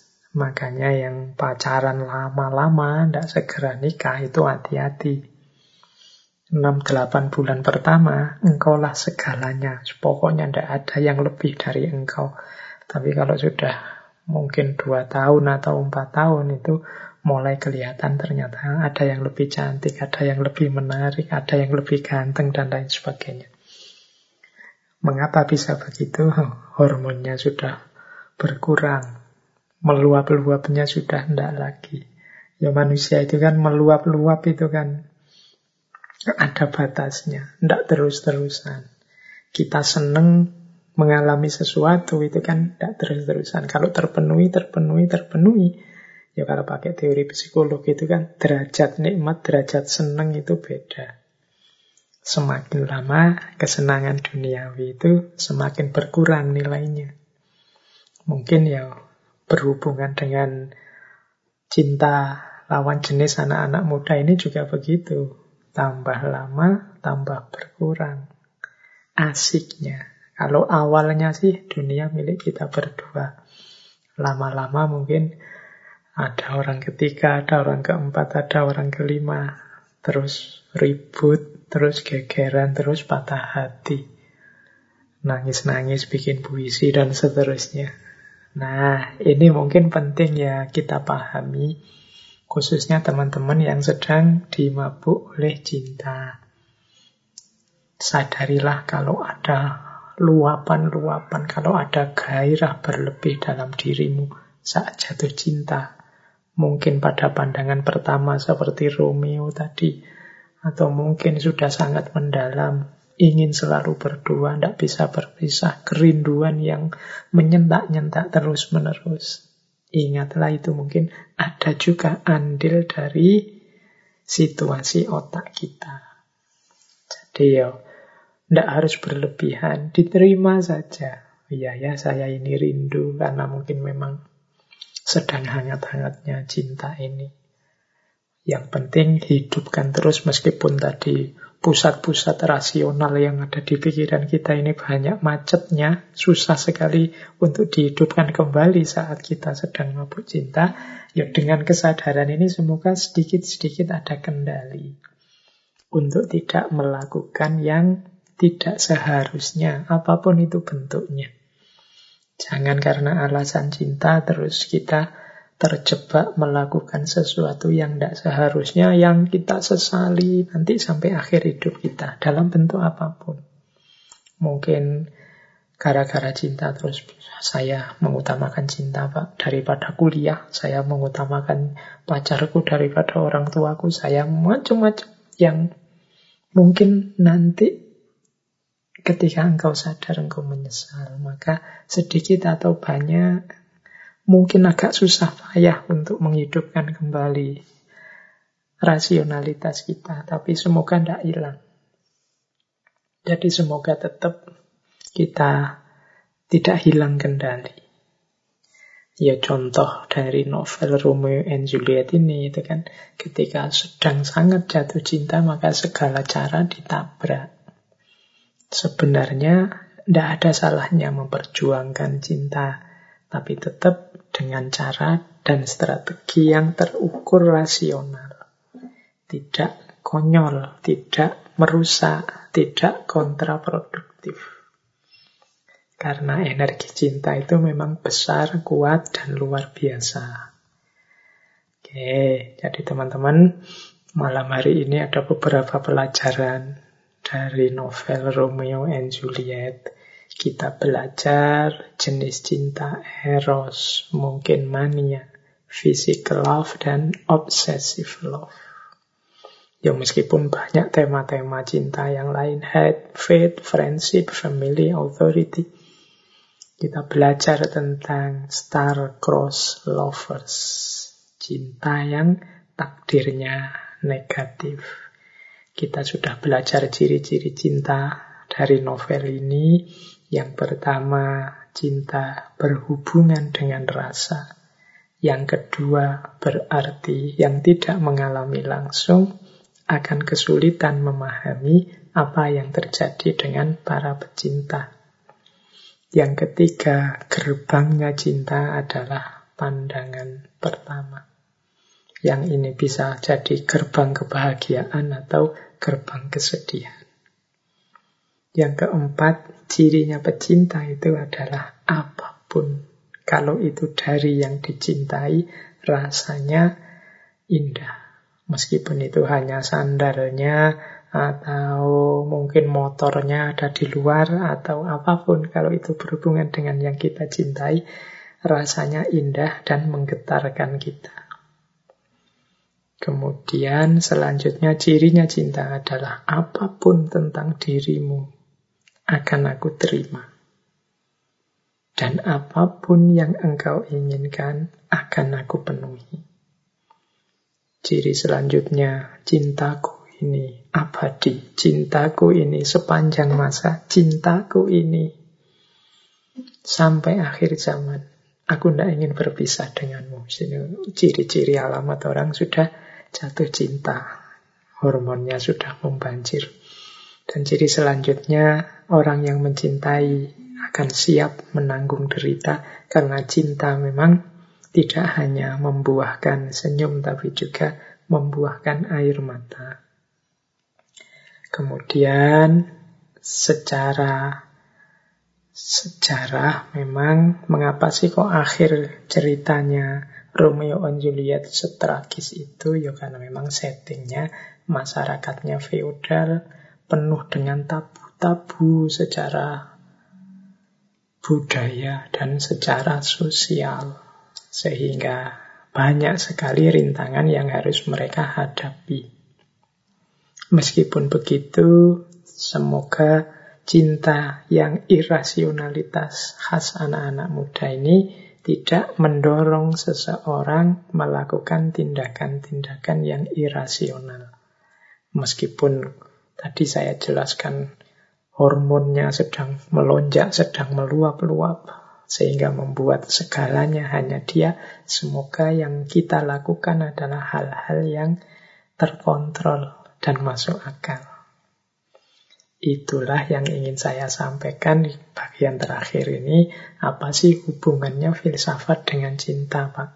Selain filsafat membedah cinta, menurut saya Ya tugasnya filsafat itu kan membuat kita mampu mengelola hidup ini dengan baik, dengan akal sehat.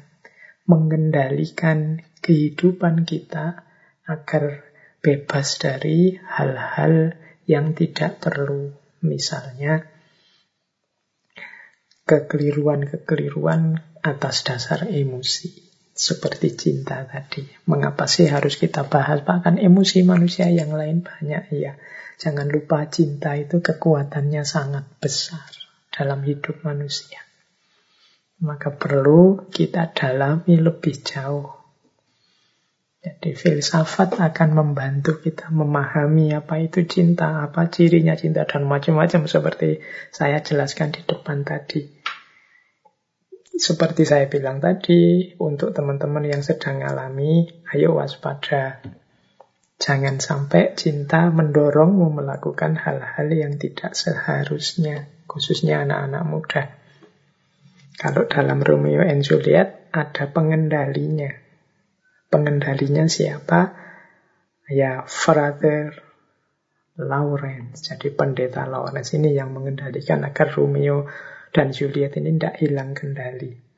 Ya kalau kita, siapa pun anak-anak muda ya meskipun sedang sebucin apa pun, sedang jatuh cinta sedalam apa pun, ya untuk keputusan-keputusan yang penting dalam hidupmu tidak ada salahnya berpikir lebih dalam atau berdiskusi atau berkonsultasi dengan yang lebih matang, lebih dewasa sebelum satu keputusan diambil. Kalau memang situasimu sedang sangat meluap sehingga caramu berpikir buntu, maka tidak ada salahnya engkau meminta pertimbangan temanmu, saudaramu, orang tuamu, atau siapa pun di sekelilingmu yang menurutmu lebih jernih cara berpikirnya. Saya tidak bisa berpikir lagi Pak karena yang terbayang hanya dia. Nah, kalau memang kau sadar situasimu seperti itu, bukalah dirimu, siapa tahu ada masukan-masukan berharga dari orang-orang sekelilingmu padamu. Jangan sampai terlambat seperti ceritanya Romeo dan Juliet. Ya sebagai cerita dia luar biasa, dia agung, dia dikenang sampai saat ini, tapi dalam praktek kehidupan nyata Semoga tidak ada lagi tragedi-tragedi semacam Romeo dan Juliet. Baik, teman-teman. Saya kira itu ya. Ini pelajaran pertama tentang cintanya anak-anak muda lewat Romeo dan Juliet. Minggu depan kita perdalam lagi di novelnya Khalil Gibran yang mungkin lebih dalam, lebih filosofis, tidak sekedar level physical love. Coba kita lihat sayap-sayap patahnya Khalil Gibran. Oke, saya kira itu teman-teman kajian kita untuk malam hari ini. Kurang lebihnya mohon maaf. Wallahul muwafiq. Wallahu a'lam bisawab. Wassalamualaikum warahmatullahi wabarakatuh.